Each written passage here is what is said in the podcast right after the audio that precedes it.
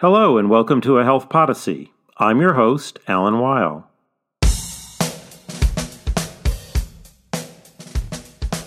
A relatively recent but rapidly growing body of research, some published in Health Affairs, shows various health disparities between sexual and gender minority populations and the population as a whole.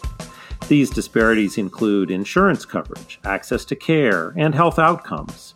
As data regarding this population grows, we're able to answer questions that historically were just out of reach. What are recent trends in coverage and access for lesbian, gay, bisexual, and transgender people? That is the topic of today's episode of A Health Policy.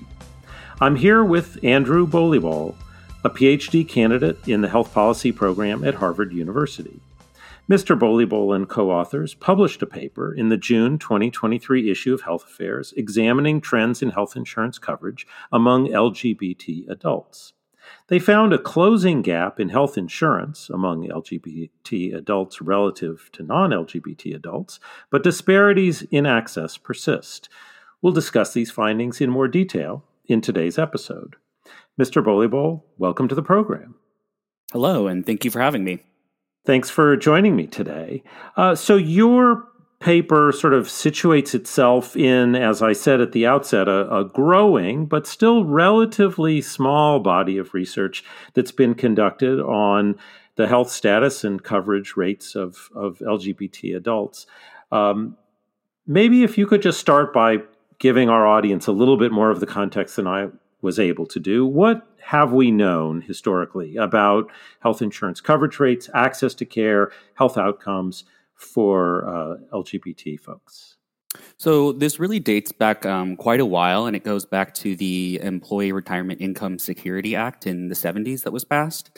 Um, and under that act, the um, federal government took more control over how they regulated health insurance and how um, states were able to regulate it themselves. So we have, in the way we provide health insurance, most people in the United States get it through their employer. Um, and unsurprisingly, a large percentage of those employers are what they call self-insured. And what self-insured means is essentially that the employer is on the hook for all um, all claims and health risk of their employees. So when an employer is self-insured, the way that they are regulated is through the federal government. So state regulations do not apply to these employers. Um, and, and additionally to that, um, in the nineties, with the pass of the Defense of Marriage Act, it defined marriage as between a man and a woman, so excluding same-sex couples and not re- legally recognizing uh, same-sex marriages. And so this had the inadvertent effect of blocking access for health insurance for a large swath of people um, in same-sex relationships because they could not get it through their spouse or their partner. And this was... driving the big, this really was what drove the, the gap in what we see um, in the early two thousands in terms of healthcare coverage between L G B T adults and non-L G B T adults. And it wasn't really until um, the twenty tens, later twenty tens, that we uh, had a few policy changes that really impacted how L G B T folks were able to gain coverage. So what you're describing is in a In a world where most people get coverage through employment or dependence of someone who's employed, in a, in a same-sex couple that's not recognized legally and not recognized by the employer, um, one member of that couple, if they're not working, is not going to be able to get coverage through the other, whereas in a same-sex marriage, uh, that would be available to them, and that creates a, a, a a missed opportunity to provide coverage that would exist in other circumstances. So that's sort of the, the, the history of why coverage rates were lower for L G B T folks. Is, is, is that a, a reasonable telling of the story? Yeah, that's that's correct. And, and additionally, um, in terms of public insurance programs, so programs like Medicaid, they're before Medicaid expansion, which I'll, I'll talk about in a bit, people, um, especially L G B T adults, didn't often have dependents, so that's how they would normally qualify for Medicaid, um, not based on just income alone. So they were una- unable to access um, public insurance programs as well, which also drove part of this disparity. Right, so that's, I'm glad you brought that up. So we have sort of both public programs and private uh, coverage with these disparities, if you will, built into them. Can you say a little bit about how that translated then into access or health outcome disparities as well? So in, in terms of uh, access to care, obviously the the kind of, I guess, basic answer is that it, it, it definitely dampens access to care. Um, so if you think about how people who are uninsured are able to or were able to access care, it's usually through charity care, um, federally qualified health centers. And in those in and of themselves present barriers to access already. When people are faced with actually paying the full cost of care, they typically don't. Uh, we know that uninsured folks typically pay about up to maybe forty percent of the care that they receive as uncompensated care. So it really drives disparities in terms of accessing just normal preventive services like mental health services, prescription drugs, um, your annual checkup. Those are things that are often foregone because of this issue of not having health insurance um, and providers not willing to take individuals without insurance, which then translates to worse health outcomes for L G B T folk because of this gap in coverage. So in your study, you start looking at changes in coverage over a recent period, and um, maybe you can simultaneously say what the periods are, and you can explain what the policy environment was in each of those three periods and how they differed. Yeah, so we divided it into three um, different time periods, and we call it the pre-A C A, which is twenty thirteen, early A C A, which was twenty fourteen to twenty seventeen, sorry, excuse me, twenty sixteen, and then the late A C A, which was twenty seventeen to twenty nineteen. Um, and we did this for a few reasons. So twenty thirteen was before the major provisions of the Affordable Care Act, or the A C A, uh, came into effect. It was also the start of the beginning of recognition um, at the federal level of same-sex marriages. In twenty thirteen, um, this was before legalization of same-sex marriage across the country. It was United States v. Windsor. Um, and in that case, the Supreme Court overturned Section three of DOMA, and DOMA being the Defense of Marriage Act. And what that did was that it allowed states to legally recognize um, same-sex couples as married. So it legalized marriage in those states that had passed ordinances or laws that legalized same-sex marriage. However, it didn't overturn, that case did not overturn Section two of DOMA, which meant that states that did not legally recognize same-sex marriage did not have to recognize same-sex marriages in other states that did allow it. So for example, if I got married in a same-sex couple, in a same-sex marriage in Massachusetts, and then I moved to Alabama, Alabama would not have to recognize my marriage because they had not passed anything related to same-sex marriage, or in some cases explicitly defined uh, marriage as between a man and a woman. Um, so that was the beginning of this kind of change in terms of uh, the, the biggest barrier to access, which was getting uh, coverage through a spouse who was working and got their coverage through their employer. And in the, the middle period, or the, the early A C A period, twenty fourteen, twenty sixteen, that encompasses the, um, one, the, the Medicaid expansions and the marketplaces of the Affordable Care Act, which extended access to not just L G B T Americans, but a whole swath of Americans, especially through Medicaid expansion. And some other work has shown that Medicaid expansion has significant effects for L G B T coverage um, in states that did expand it versus states that did not expand it. And also during this time, um, Obergefell v. Hodges, which is the probably more famous case, um, which is when the Supreme Court ruled uh, legalization of same-sex marriage across the United States.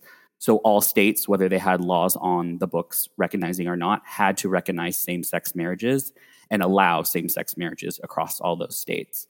And in this time period, we we chose as like the the kind of the beginning of the end of Um, barriers to uh, at least through to marriage, which is a way to access health insurance for, for many folks. And it also started this, um, would allow us to see like a start of a different trend in coverage for these folks. And then we chose our last period, twenty seventeen to twenty nineteen, because we figured that that was probably the, the period we would see the most um, impact, if there was any impact, from both the A C A and the Supreme Court ruling, where we could see changes in coverage and access, if there were any changes to see, and how those rulings may have implications for coverage.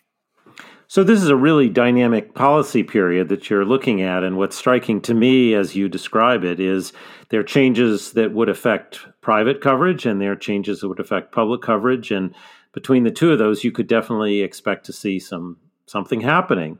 Um, and that's exactly uh, what you looked at. I want to now get to the punchline and find out what it is you observed. But uh, I'm going to say we'll do that after we take a short break, and we'll have that conversation then.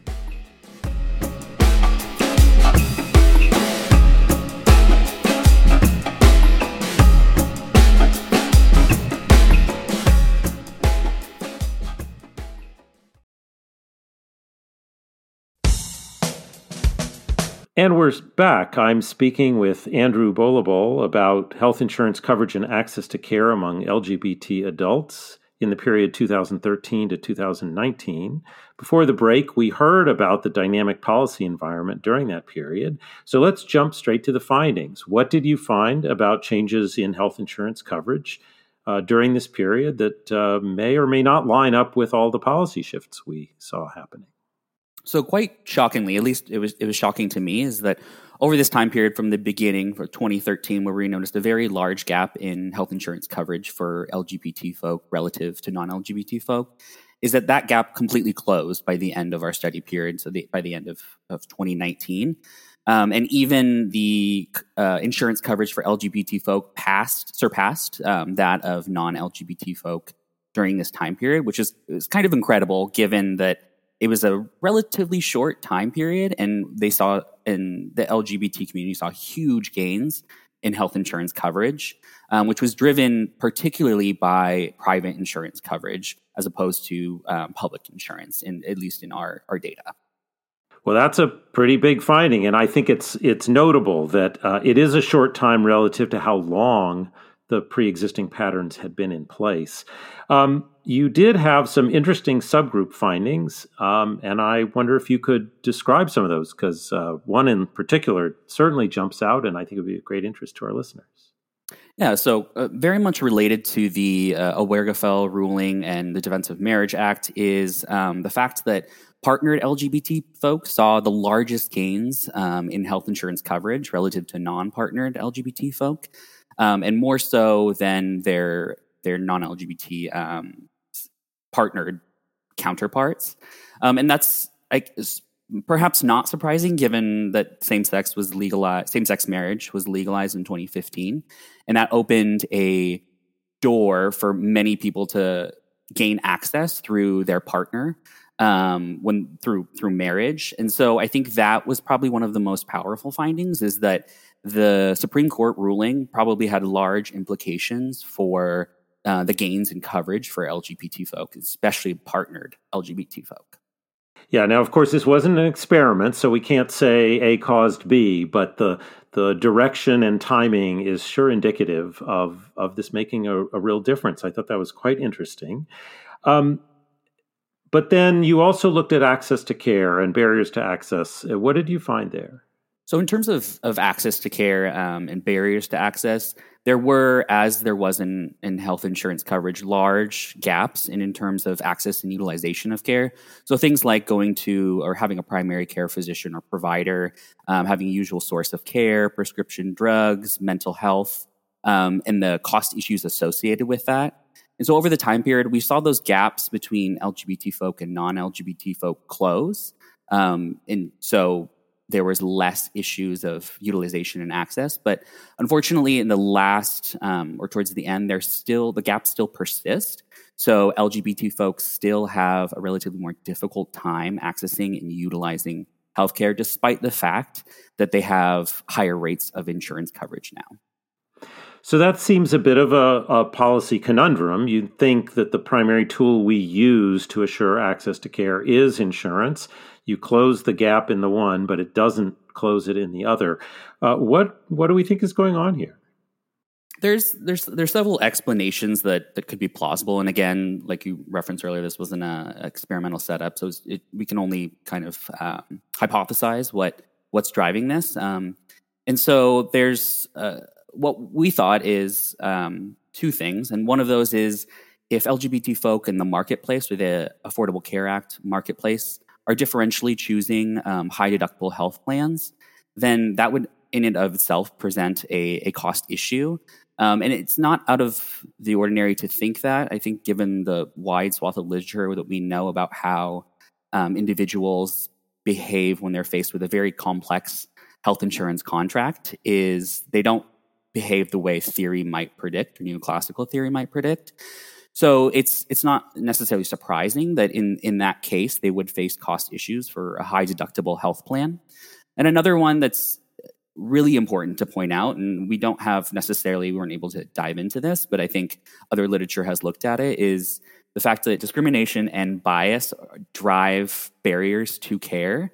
Um, those in and of themselves can prevent a lot of people from seeking care.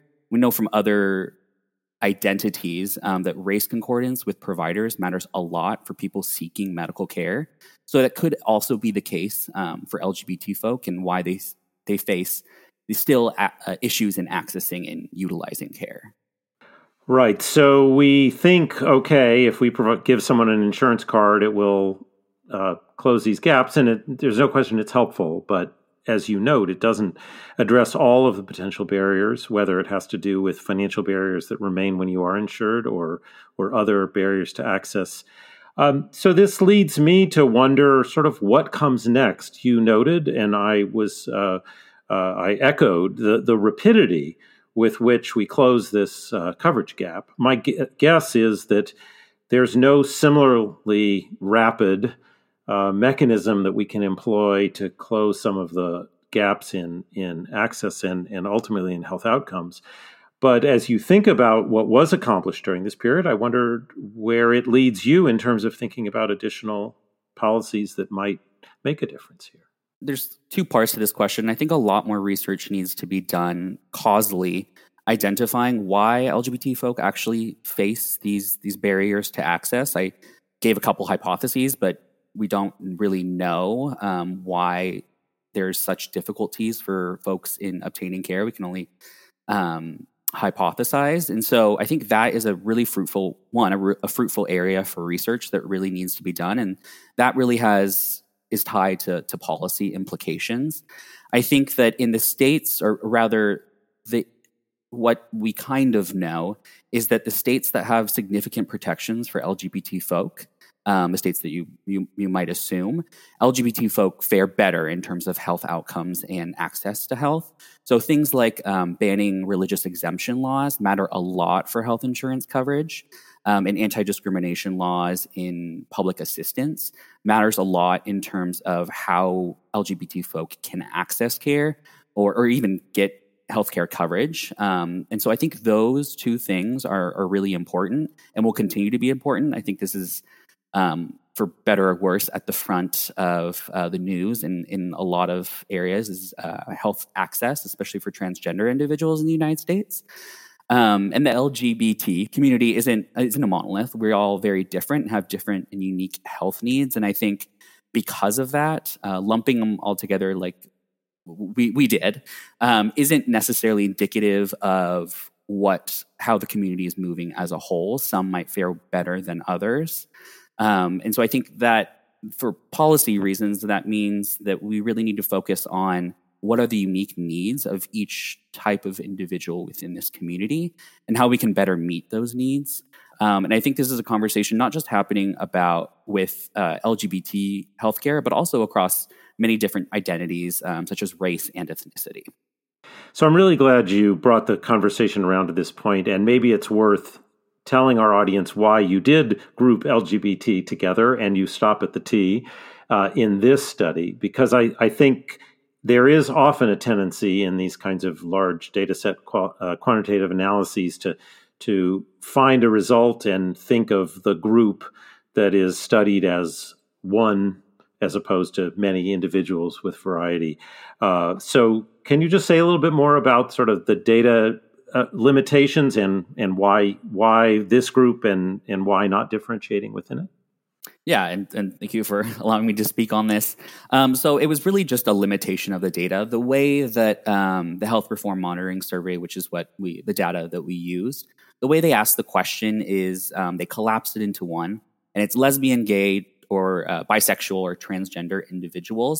So that's why the other parts of the acronym, like the Q I A, are not there, is because they don't actually ask questions related to those identities.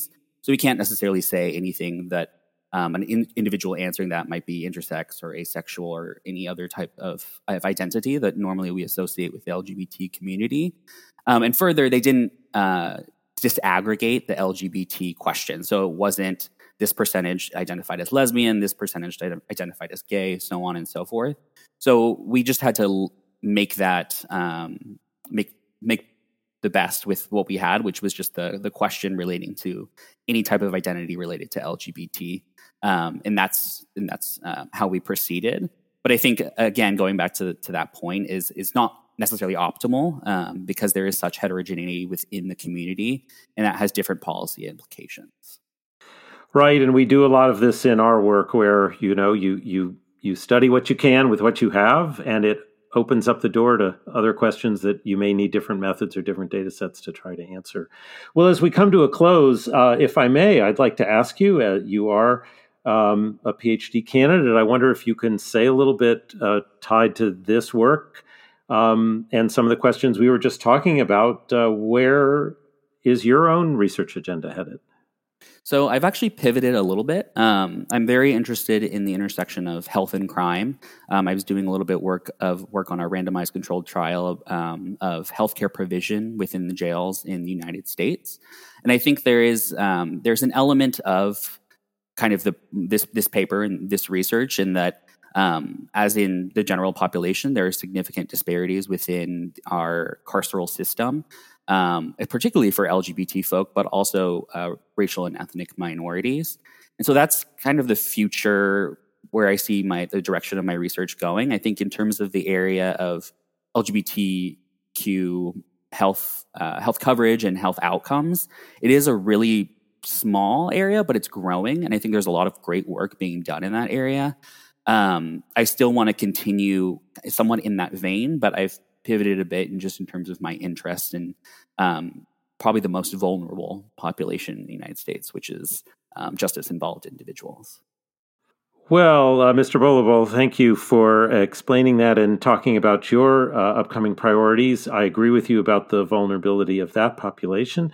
Uh, it's nice to see expanding knowledge about this uh, population as well. I Um, and we are happy at Health Affairs to be part of the outlet for that uh, uh, increased knowledge that we have. Uh, thank you for being my guest today on Health Policy. Thank you so much for having me. Thanks for listening. If you enjoyed today's episode, I hope you'll tell a friend about Health Policy.